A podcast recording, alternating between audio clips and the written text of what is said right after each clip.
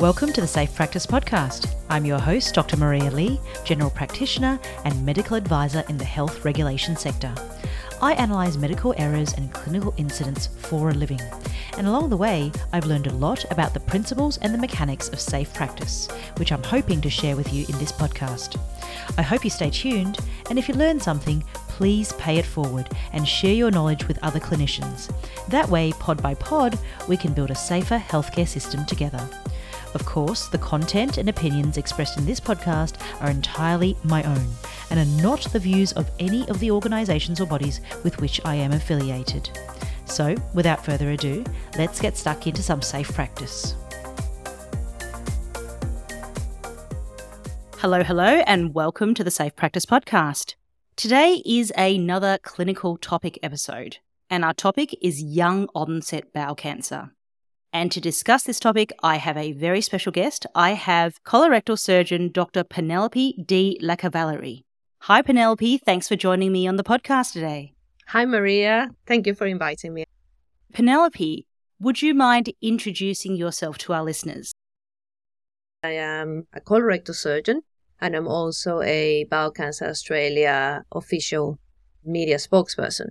I'm a strong advocate towards early detection and awareness around bowel cancer, in particular younger people than 50. It is a particular subject that I'm very passionate about. Through my work through Bowel Cancer Australia, I have been very lucky to be touched from the point of view of stories from young people with bowel cancer and the carers and the family members that have survived it. So I think it is really, really important to discuss these type of things in media like in yours, where colleagues can listen to it and be aware of it. Yes, it's a very important cause. And every year in Bowel Cancer Awareness Month, Penelope doesn't sleep. She doesn't eat. She just she becomes media spokesperson extraordinaire and she's on every breakfast TV show, every news segment, every radio segment. I genuinely don't know how you get time to sleep during Bowel Cancer Awareness Month. I love it. When you do what you love, you don't realize until the 1st of July, how did I did all this for 30 days? but I just love it. And it's so important to bring awareness about it. It really makes a difference. Absolutely. And I really admire your stamina doing full time clinical work, having a young family, and also essentially taking on another full time job as the Bowel Cancer Australia spokesperson. So thank you for everything that you do, and, and it makes a huge difference. Thank you. Thank you. Okay, so Penelope, we're going to start with a scenario. And the scenario is this a 29 year old woman presents to her healthcare provider with a history of intermittent PR bleeding. So there are streaks of blood on the toilet paper, but there's no associated pain with defecation. On further questioning, she also recalls maybe a couple of episodes of mucus in her poo. She's not quite sure, doesn't always check. Now, her past history is completely unremarkable. There's no history of IBD, there's no abdominal pain, there's no weight loss, and importantly, there is absolutely no family history of bowel cancer.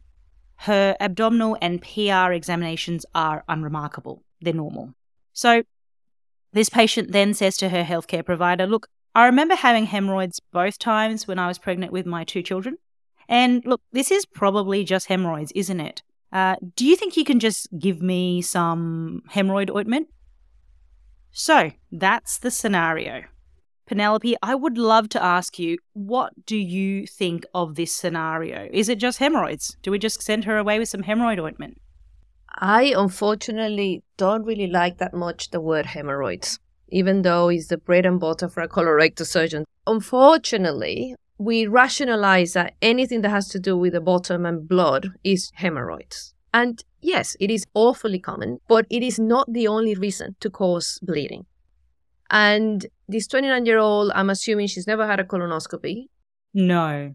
And it is completely impossible to fully reassure this patient that this is indeed only hemorrhoids because yes, she could have hemorrhoids, but she can also have polyps, she can have an early tumor, she can have colitis, she can have inflammatory bowel disease. So there's so many other things that we cannot just reassure by saying, yes, your symptoms sound like hemorrhoids, because all of the other conditions that I just mentioned also sound the same. Unfortunately, bowel cancer does not discriminate. Blood in your poo is never normal. Presence of mucus is not normal, and that usually is an indication of either inflammation or maybe polyps are producing mucus. So I would recommend to her that she needs to have a colonoscopy. And then at the same time, I reassure her if you have hemorrhoids and these are internal, I can ban them or doing a ligation at the same time. So this patient needs a colonoscopy and there's no way around it. And there will be a, lots of colleagues saying, well, you know, that means that every single person that has blood in the poo needs a colonoscopy. Well, yes.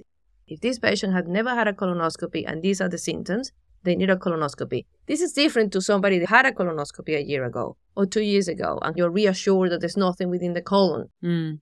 And they just come with a hemorrhoid. You know, it's different than a patient that has never been investigated. And unfortunately, bowel cancer in Australia is very common. One in 15 people gets it. One in nine people with bowel cancer are actually under 50. One in nine. Wow. So about 1,700 people in Australia are diagnosed under 50 every year with bowel cancer. About 51% are women, 49% are men, so it doesn't discriminate between being a woman or a man. And about 86% of people with early bowel cancer actually experience symptoms. And these symptoms can be as long as two to three years before. So this patient could have started with a little cancer, and then if you treat it as a hemorrhoid and we don't do a colonoscopy, it will continue to grow if that's indeed the case. So, in summary, she needs a colonoscopy. We can treat the hemorrhoids at the same time, and then we can take it from there. That's really interesting what you just said. If we had examined her and actually found evidence of external hemorrhoids, does that change the fact that she needs a colonoscopy? No, because early cancers and polyps can overlap at the same time as having hemorrhoids. 99% of, of patients that are diagnosed with early bowel cancer are treatable. 99%. Yes, if you find them early, 99% can be treated just endoscopically or even with a minor operation and then they're cured. So if you have symptoms, you need to have a colonoscopy. Don't avoid and don't rationalize that this is just benign. And it could be, but it's better to be sure. Okay, so for all the primary care professionals out there, this is a really important point.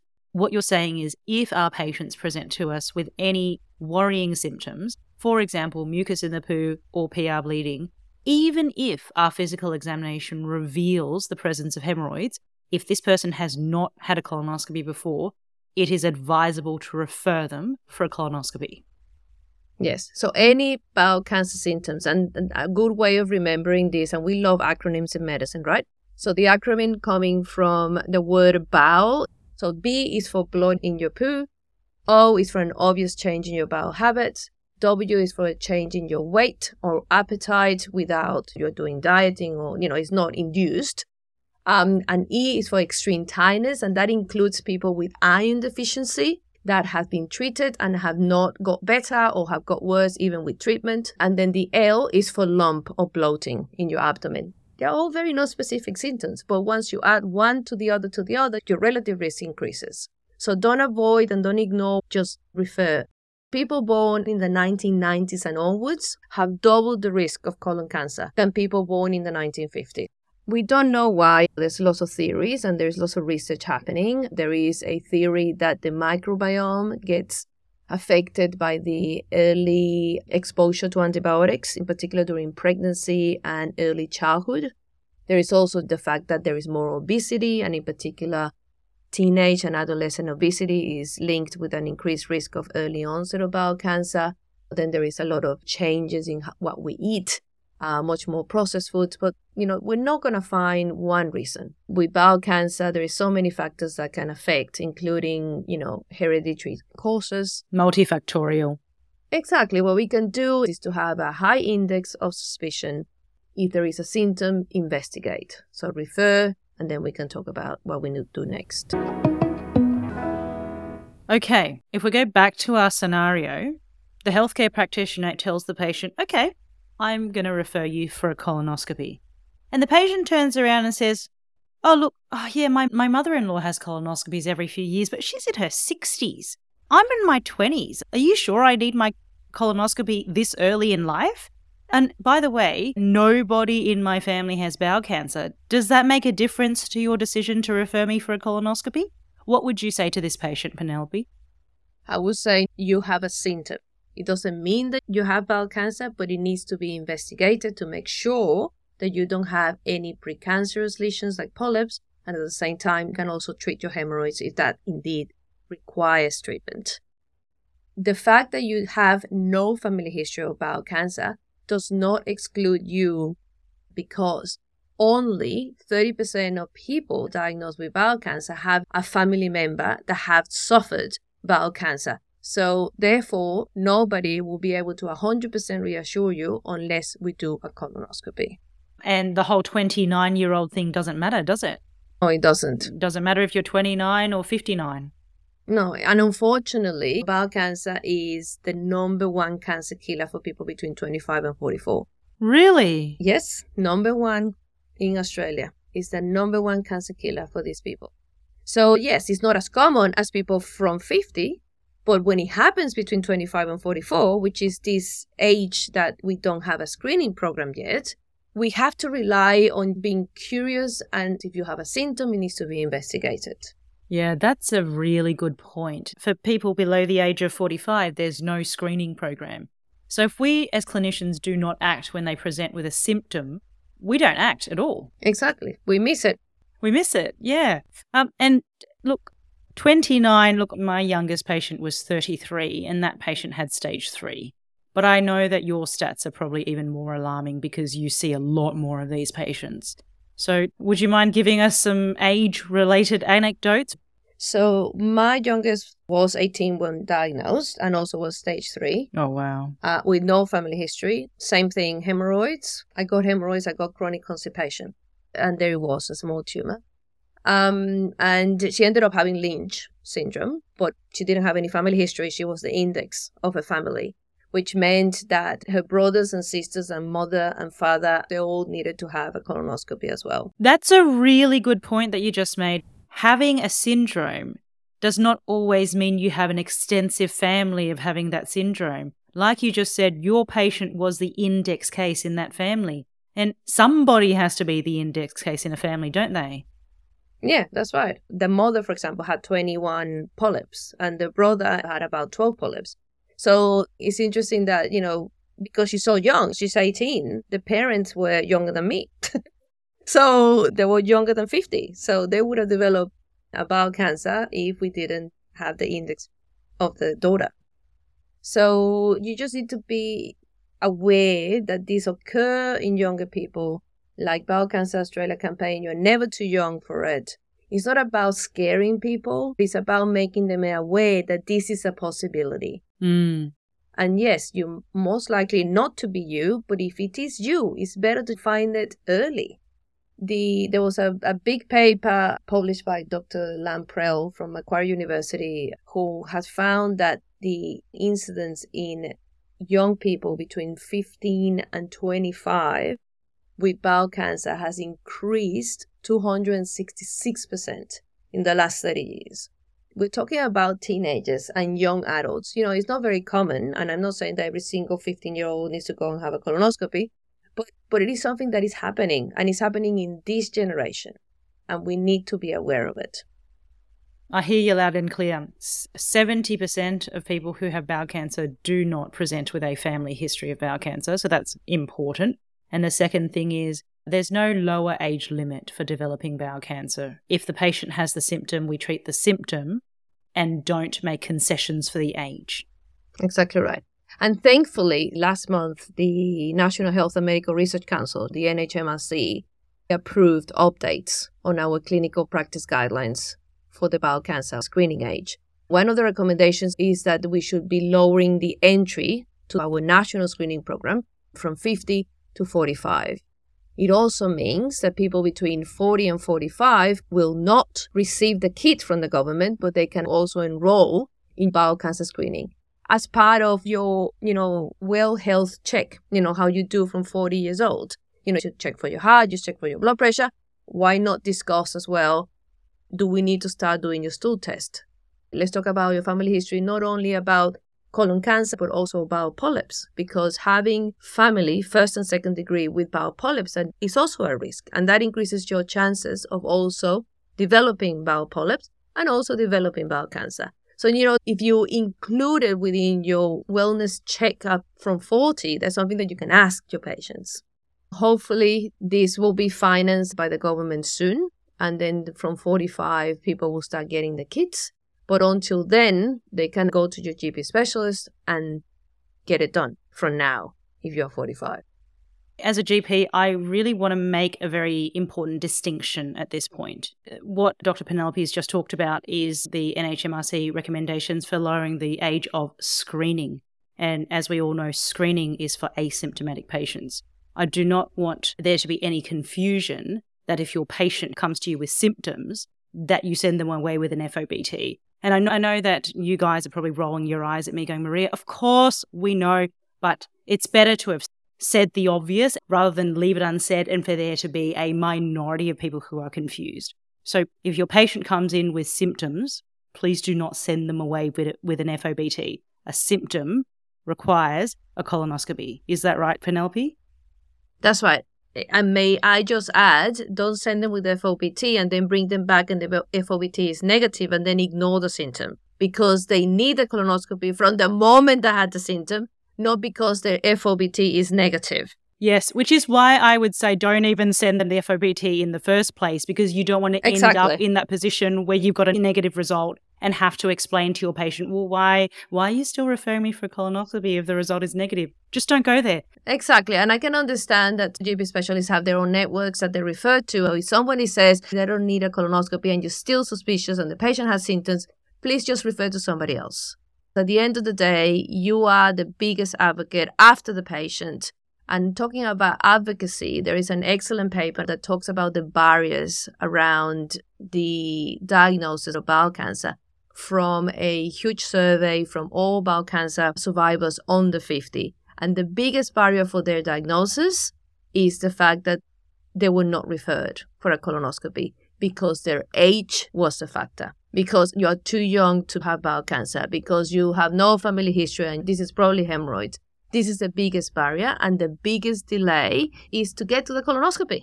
And the other way around, you might be the clinicians and you tell your patient you need to have a colonoscopy, and then your patient says, Well, no, no, no, I'm too young. Then you have to convince them. Absolutely. We show them this podcast. We say, Did you hear Dr. Penelope say that one in nine bowel cancer diagnoses occur in patients under 50? That's right. I owe it to the hundreds of people that I have met under 50 through Bowel Cancer Australia that have survived to share this because they need a voice.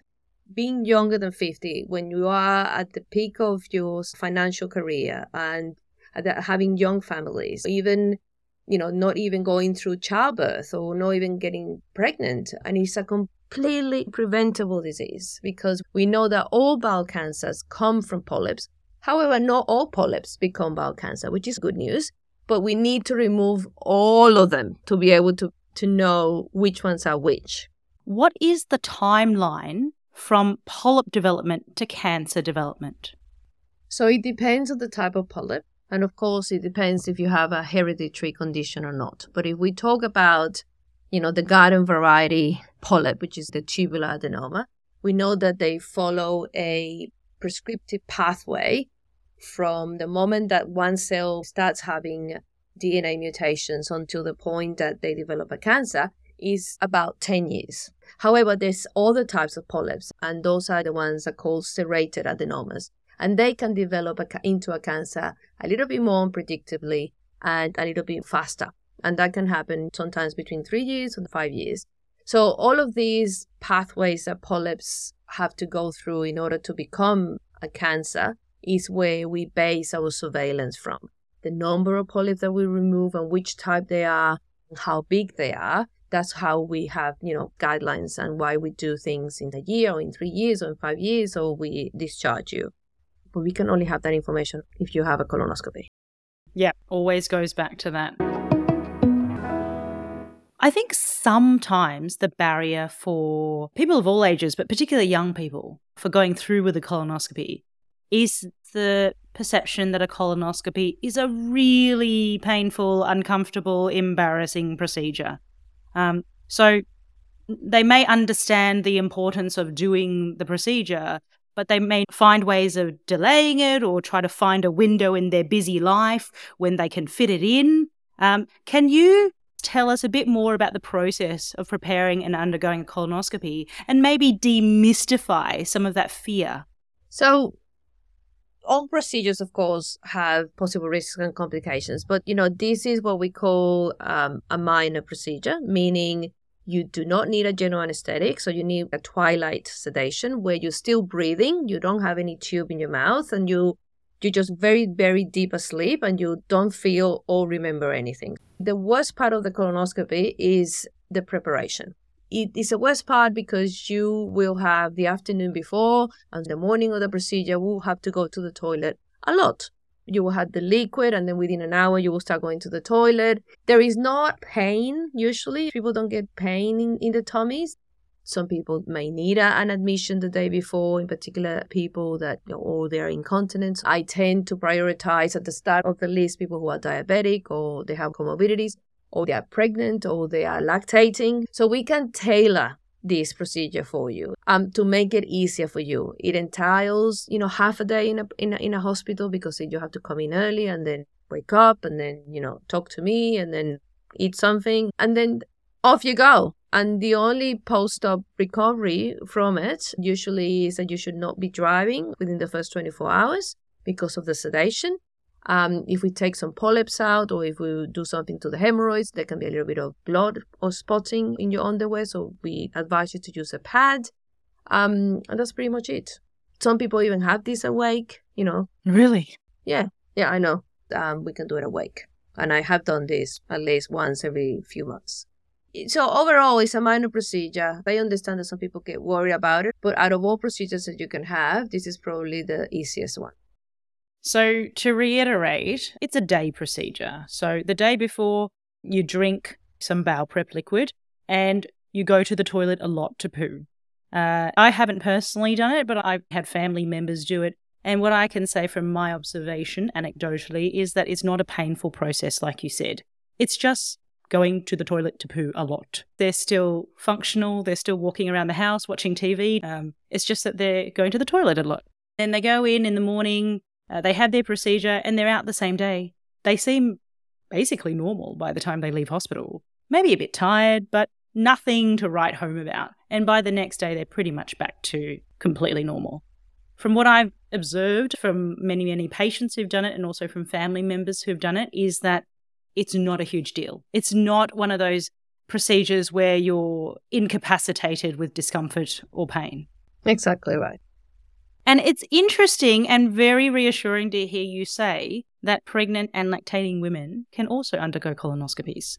Yes, that's all right. So, we as primary healthcare physicians should not say to somebody, oh, you're pregnant, let's wait until you're not, or oh, you're breastfeeding, let's wait until you're not, and then let's refer you. We shouldn't delay it for those reasons, should we? No, in particular, if there, if, if there is clear symptoms, refer, and then you, we can assess the risk, and then we can discuss with them uh, when we should be doing this. Because unfortunately, although it's not very common, bowel cancer during pregnancy is not zero and it does unfortunately carries worse outcomes because of the fact that we delay the colonoscopy. I'm very suspicious when people are pregnant and the iron deficiency doesn't get better despite it's being treated. And, and, then you think maybe we should be just doing a colonoscopy, not a full colonoscopy. We can do it awake, no sedation. At least we see the left side of the colon where 85% of the cancers come out. Um, you know, it doesn't mean that every single pregnant woman that has iron deficiency needs a colonoscopy, but if you have given an infusion and there is only PR bleeding and nothing else, well, I think it, it merits a discussion with a specialist. That's a very good point. No, look, if we referred every iron deficient pregnant woman for a colonoscopy, we would refer every single pregnant woman. But you make a very good point is that if it doesn't respond to treatment or if symptoms suggest possibly bowel cancer, uh, then not to delay until that woman is not pregnant. Because from my perspective, I, I don't have the, the knowledge to have that nuanced discussion. I lose nothing by referring. Even if I refer the patient to you and you have a nuanced discussion and together you make an informed decision to delay, that's still better than me telling the patient, I'm actually not going to refer you until you're not pregnant anymore.